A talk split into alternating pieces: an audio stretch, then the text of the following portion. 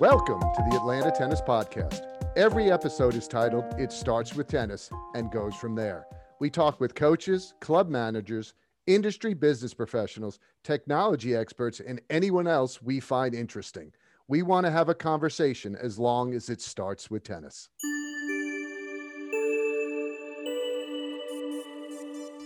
Hey, hey, this is Shaun with the Atlanta Tennis Podcast. And today's clip comes from Rich Neher, who tells us a couple of stories, talks about ATP events, and tries to convince us that Germans aren't funny.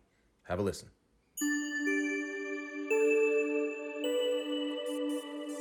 We've been talking recently about the Atlanta event. And if we were to compare the Indian Wells event to the Atlanta event, we wouldn't really have to put in much argument as to which one is more successful so we want to kind of say how do we take what's going on aside from the infinite resources? Because that's always a that's always a, an issue. But try to take some of the ideas from the indian wells event and your point of view from there to say have you looked at the atlanta event at any point and said "Ooh, you know what? Here are some ways you guys could improve. You know for these types of events it's all about money money, money, money. How much money can you invest in an event? I remember the uh, as, uh, the, the the WTA CEO Steve Simon was the tournament director at the BNP Paribas for many many years, and I remember a press conference where he and the president um, Ray Moore were talking about um, the event. This was in 2000, I want to say 2017 or so. And uh, Ray Moore reported that the year before, the ATP were coming to their uh, to them for a meeting, and they said, "We have plans for your tournament, and here are the plans. We'll turn it from two weeks into one week, make it an, a men's only tournament, and the women can play somewhere else." And everyone was shocked everyone was shocked. And, and Larry Ellison's idea, uh, reply was, over my dead body. We will now put $100 million into this event. Let's see what they say then. That's what they did. They put a lot of money in it, built another stadium, and um, improved this so much that people are calling for it to be the fifth Grand Slam now. And um, so it's money that talks. If if there's money available in Atlanta, this thing will flourish or can flourish. If it if there's no money available, it will stay small. So where is he applying the money? Do you say to you know to obviously you're a fan of bettering the fan experience. So where is he putting the money that people could sit there and say, okay, this is not we're not getting because it always comes down. Well, if we if we were higher, if we weren't at 250, we would get higher players. So what we're we're throwing that out saying it's really the fan experience. So where are they putting the resources to enhance the fan experience away from the idea of just making the players be the salespeople? Yeah, well, the players, uh, of course, he upped the the player money tremendously, but the fan experience started with the um, the facility. He improved the facility. It looks totally different now than it did ten years ago. He added another stadium. He wants actually, the plans are to add a luxury uh, um, resort hotel on the premises. There, there is a, I think they bought the um, neighboring uh, property with, with the church. I think they bought that property and um, relocated that, that church. so it's facility improvements and improvements in many other areas, like, for instance, the food and beverage area. It comes, of course, with something. I'm not going to write about this in the um, in the mid-month issue of Tennis Club Business that's coming out in two days. It comes with a one negative. The prices have gone up. Um, you want to park your car far away from this uh, from the stadium. You pay twenty five dollars for the parking, then you have to walk. Um, the food don't think you can get any inexpensive food there anymore. It's I had a I had a not so average um, it was a um, a fish some fish thing and it was $19 the beer, if I had the beer with it, it would cost me another $15 for the beer. So, um, and the water, the bottle of water was $6.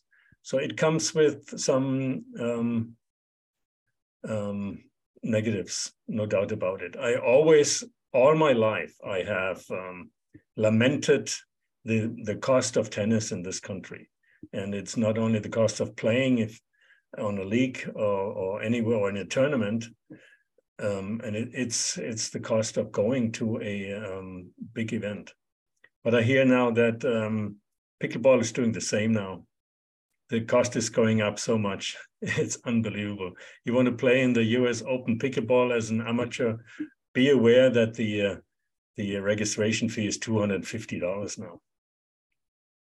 They're doing the same thing. I don't know. Why did I start with pickleball? it's, it's, a different thing, but you're right. I mean, it's, it's they're trying to they're rushing it, and they should probably, you know, that's what we keep hoping here is from a, a standpoint of a club.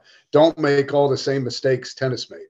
Don't you know? Here, tennis is so free that pickleball still has some maneuverability where they don't have to overcharge to make any money because people do need the facilities. So it, it could be a win-win for everybody. Don't don't blow your opportunity. So it sounds once you once you start seeing the lights and start seeing the opportunity for professional events, you got to up the money a little bit to get the athletes that you think are going to compete. But want to know do you want to know the second unpublished um, mission statement of uh, Conga Sports? You know the first one, right? We uh, will be 10 times better than the USTA. That's the first unpublished mission statement. The second one, we will not play pickleball. And as long as I own this company, we will never have pickleball in it. We are tennis. there you go. So much for unbiased journalist. well, I like pickleball. Don't get me wrong. Uh, I don't play it. I have played it. I don't play it. There's no one in my area that plays pickleball, and I frankly don't have time to start playing with other groups. Uh, I have my own tennis group for 25 years now, and um, that's that's fine. They like the way I set up their matches, but um, uh, I have no problem with pickleball, except for the fact that they should get their own damn courts, of course. But um, yeah, but uh, I don't have other any other beef with pickleball. I, many of my friends are pickleball players, and I like the fact that they are out there playing instead of sitting on the couch and complaining about tennis. That's gonna be that's gonna be a meme we do with with Rich's Rich's head. He's like, no, no, no, no, it's fine. Many of my favorite people are pickleball players. yep, I can still like you. I've been in the desert. When I stay in the desert for the BNP, I stay with a good friend of mine um, every year, and she is a pickleball coach, and she's one of the um, one of the first pickleball coaches and players in the entire um, um Coachella Valley desert area. Okay, but pickleball, no pickleball for Conga Sports, or no pickleball for City Slams. No pickleball for Conga Sports and City Slams. Got it. No, just no pickleball. It's just not what you do, or because, like you said, you're not anti pickleball. You just that's not what you do. No, our low hanging fruit and and our expertise in, is in tennis. And if I sell the company in ten years or so, and it will, uh, and the new owner will do pickleball, fine, no problem. Maybe I'll be playing pickleball by then. but, but you and I will be living in Ecuador by then. Yes, Ecuador. That's the country to to um, to live in. And we're going to be we're going to be in Cuenca with our own pickleball court. We will take over the, the tennis courts, and we'll be the ones painting the lines, taking over the courts there. So where in Ecuador will you be? I'll be in the in the in area between Guayaquil and the ocean somewhere, maybe at the ocean, on the ocean. So toward uh, what's the name of that town? west of Guayaquil. Uh, starts with an S. Salina or something. Salinas. Thank you. Salinas. Uh, yeah, we've got family in Quito and in Guayaquil. I think most of the family now in Guayaquil, in Samborondón, just outside uh, one of their suburbs. And we've looked at the weather. We've looked at places we want to be. We're connected with um, my stepdaughter is the executive director of a nonprofit called the Promise Project and they are targeting helping kids with kids in the Andes in an area called it's near Riobamba. It's called Carhabamba, uh, a little bit west of oh, Baños, and which might be a place that others have heard of, which is why I'm giving directions. Um, but we're we would be considering near there, and that's kind of a place that maybe halfway between Quito and Guayaquil, so kind of in the middle of the country there in the in the Andes region. So we might want to be close to that as well if we if we kind of have to have to pick a spot. Well, you're picking the right area. South of Quito is where you have to be. Um, everything else, there are strong tra- uh, travel advisory to sees at the moment to go north if you go closer to Colombia, exactly. Yeah. But I think I like your timing of 10, 10 years from now. Like we, yeah. we're, we're pushing on Go Tennis. We're pushing on the podcast. We'll get City Slams here. We'll be killing it. And then we'll do one event where everybody, it's, it's a million dollars a ticket. We'll do one event, just like Steve Martin said, one show, goodbye. you know, I did one stand up comedy once in Hollywood. I just one one night. And my uh, presentation was the funniest in the whole the whole evening. I got the most laughs, and it was called "Germans are not funny." I I would I would pay good money to have that tape restored. I even had a heckler. He was better than me. Sometimes that helps. Uh, so you said you wanted to talk about the tournament as well, and we we don't talk about Pro Tour, WTA, ATP very often here, um, much less uh, much of what California is doing. But you're a friend of the show and a friend with Go Tennis, and we want to know what's going on with you and what you're doing because at some point we'd love to plug some of that in here in Atlanta. Did you have something interesting about the tournament that's going on right now? We don't usually have a professional tournament segment, but is there something on your mind you wanted to want to chat about?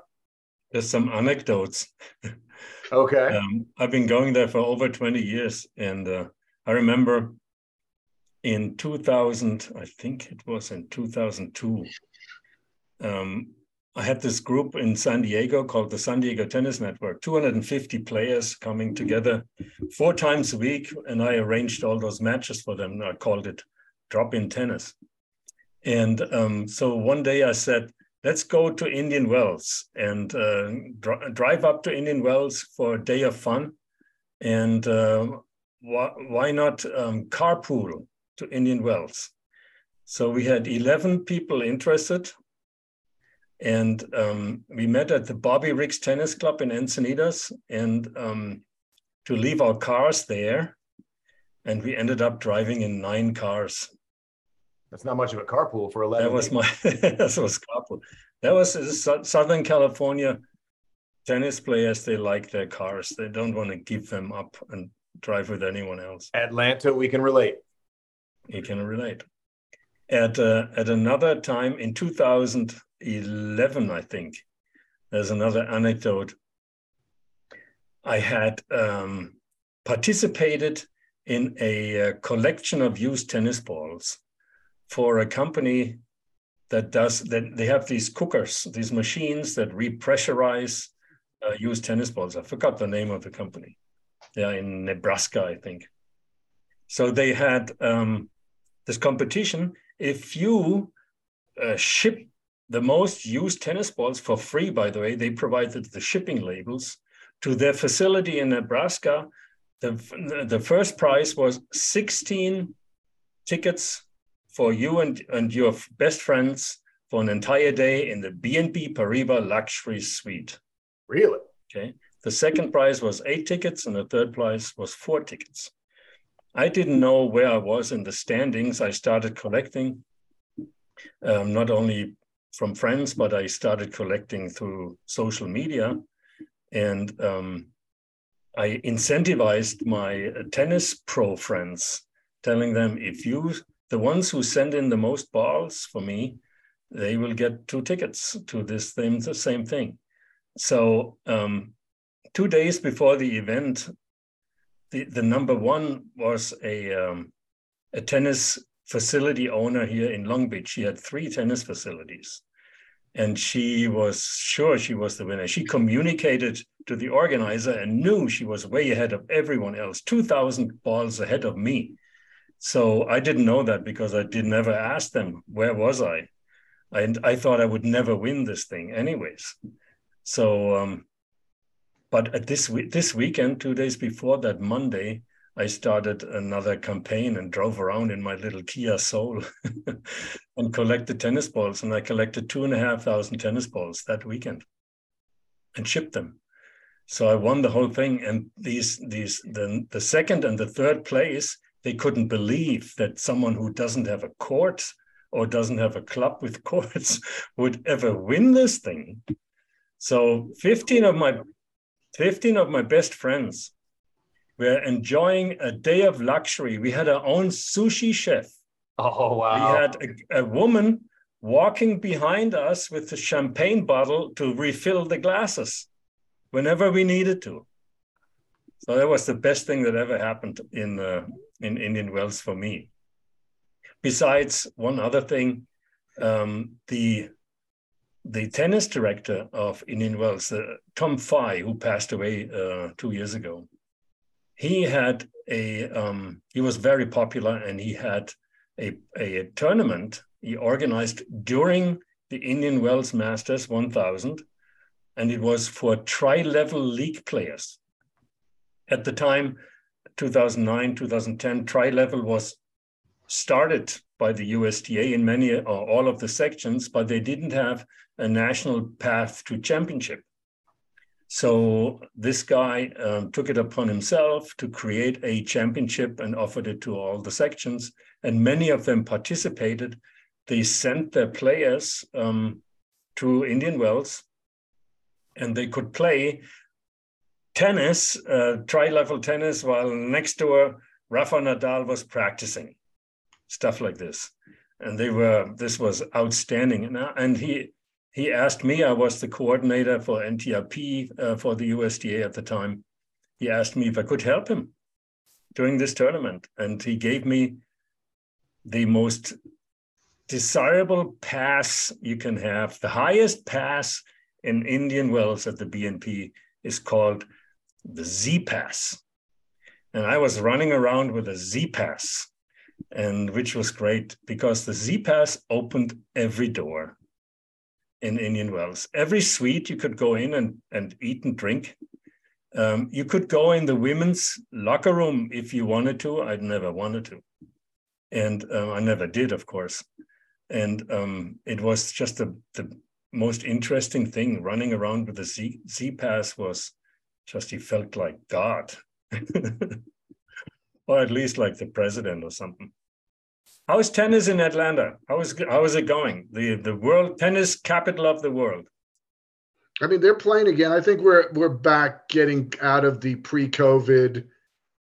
You know, they they did take a hit during COVID, but I think it's it's come back. People are playing again. Again, I, I I'm with you. It's it, what's everybody's is trying to figure out how to make the game younger, and that's the the challenge for Atlanta, this second, the new generation. You know, I've been here 30 years already.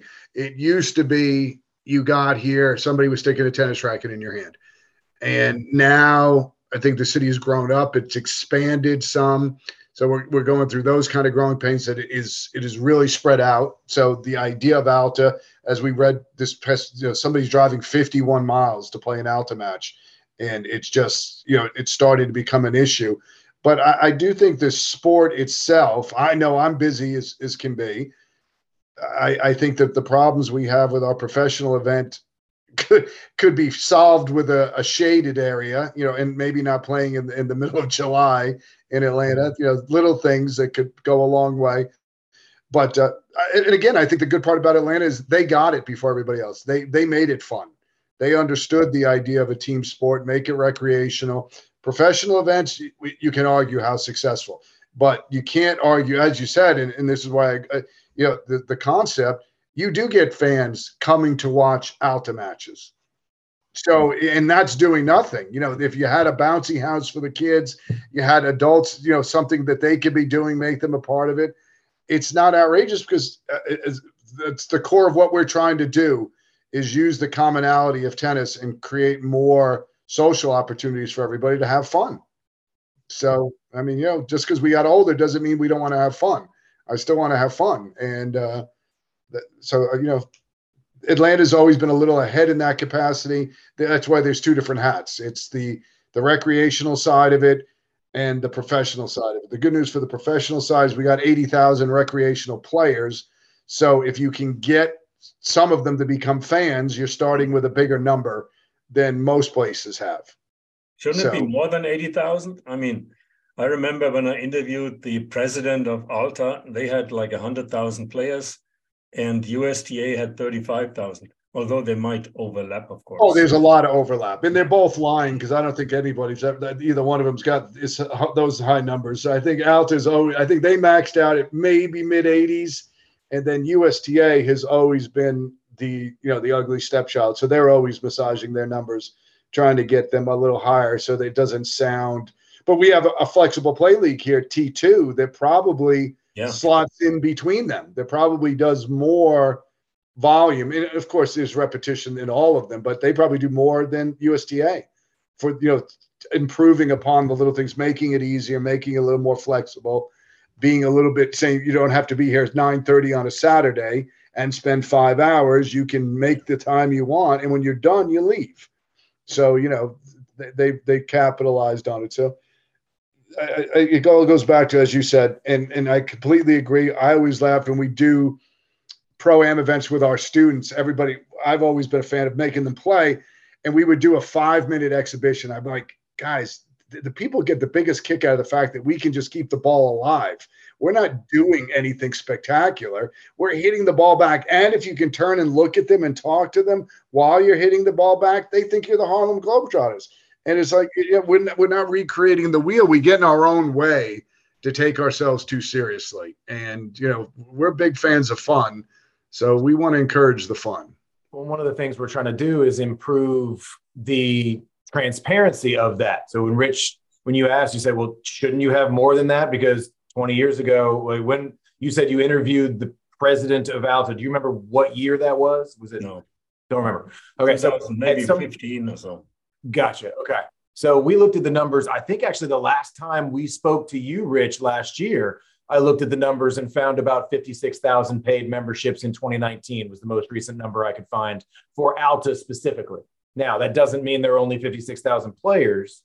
And one of the things we're trying to do, we're going to do, I should say, with Go Tennis and the podcast here is we're going to shine some light on that. Where are the actual players? How much overlap is there?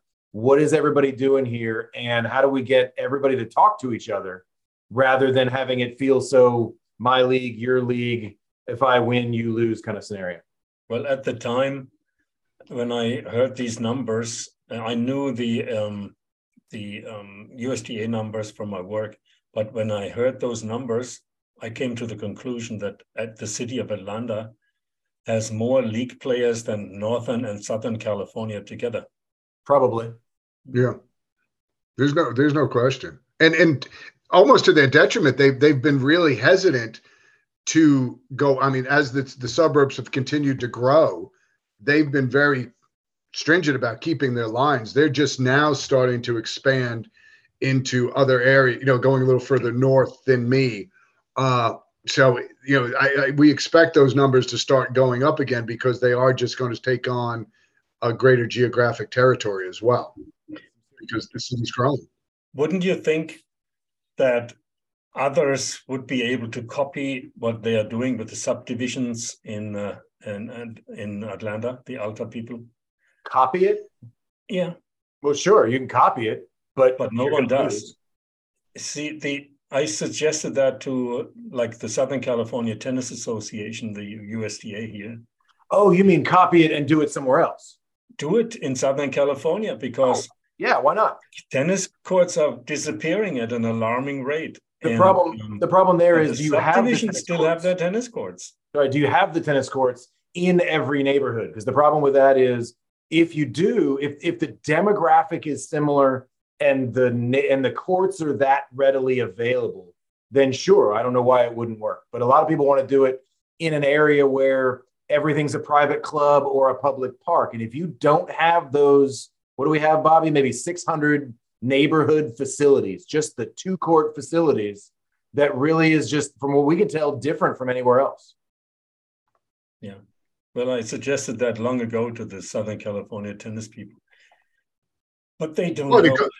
They, and it absolutely goes to what you're talking about. Is it because uh, I'm going to use the word again, pickleball, real quick. I have a friend who's doing local tournaments at pickleball, and the, the sponsors he's bringing out are the local contractors, the local real estate agents, the local guy who come in and do your bathroom, who will add an extension on because they get immediate turnaround and they actually go, know, hey, they go out, they do the activation, and we're going to go to your house and we're going to do the measurements all in one because it's it's that directly tangible. Where again, and, and it, you got to give Atlanta was just a perfect storm when it came to to tennis, and I mean, Alta actually started in the 70s, and you know the, the league itself, and it grew a little bit, and then when the explosion happened in the early 90s, it was ready. The, the developers, to their credit, bought in wholeheartedly and said, "Hey, there's something to this. We're going to build every subdivision with at least two lighted tennis courts and a bathroom, so you're so you can play Alta here." And it just grew incredibly. You know, you had everything online. And again, 20 years ago when we were doing it, it was a lot like what you're talking about with your with the the, the league.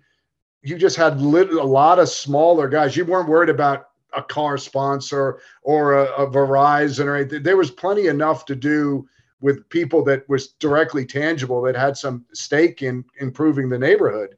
So it was easy back then, and the developers got it to their credit. You know, they they got it, and they because like you said, it is it more beneficial for them to take those six tennis courts, or I had twelve. I have twelve tennis courts in my facility. You know, that could have been three, four more houses. Probably more money for them mm-hmm. in the short term to put the four houses up. But do you sell the other thousand homes that you had without the amenity package that you created for them? That is essentially a country club. What did you say earlier that people were putting a tennis racket in your hands? Oh yeah, they just put a tennis. I mean, here you you want to get to know people in Atlanta. Here, here take a tennis racket. That's the quickest entryway. That was your social. And today is a pickleball paddle. They put it in your hands. You're right. That is it's exactly, and it's it's it's such a different demographic. Now you know it can only speak to here, but I'm really surprised. Of, of, yes, everybody uh, immediately jumps to the older folks, but where we really I see a big influx is the young high school kids that want to go out. They hang out with their. It's almost like pickup basketball when I was growing up. You know, it was it's cheap. It you don't have to be real good, or you can be a lot better than you think you are, and you know go out and run, you know do running commentary, do some trash talking, and just have some fun. And the and the courts are there. You know they're already available for you because we had the tennis courts. So uh, that is a surprise to me how much the younger kids have taken to it, and that'll be the challenge to the future of Alta in Atlanta is that that generation of high school kids, you know, if they relocate, if they come back here after college, their indoctrination is now going to be pickleball.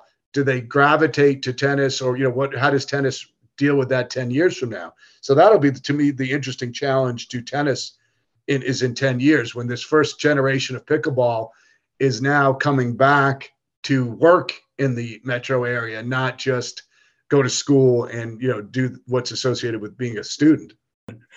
Uh, hey, Rich, I want two last things from you. One, I need a men's winner of Indian Wells pick and a women's pick for Indian Wells. You'll be our first. We got to pick winners of a tournament. This is our new segment. We may only do it once. Yeah, I want uh, Taylor Fritz to win again. Okay. Period. He is in in his prime, and he is hard to beat right now. When uh, especially when Djokovic is not there. Um, on the women's side, I'd love for Coco Gauff to go much deeper into the tournament, but I doubt that she will uh, be able to um, beat Iga, not at this point. Uh, so my money is on Iga Swiatek again.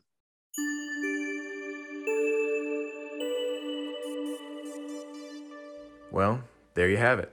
We want to thank Regeovinate for use of the studio, and be sure to hit that follow button also, we've been nominated for a podcast award, the Best Tennis Podcast. For more about that, check the show notes. And with that, we're out. See you next time.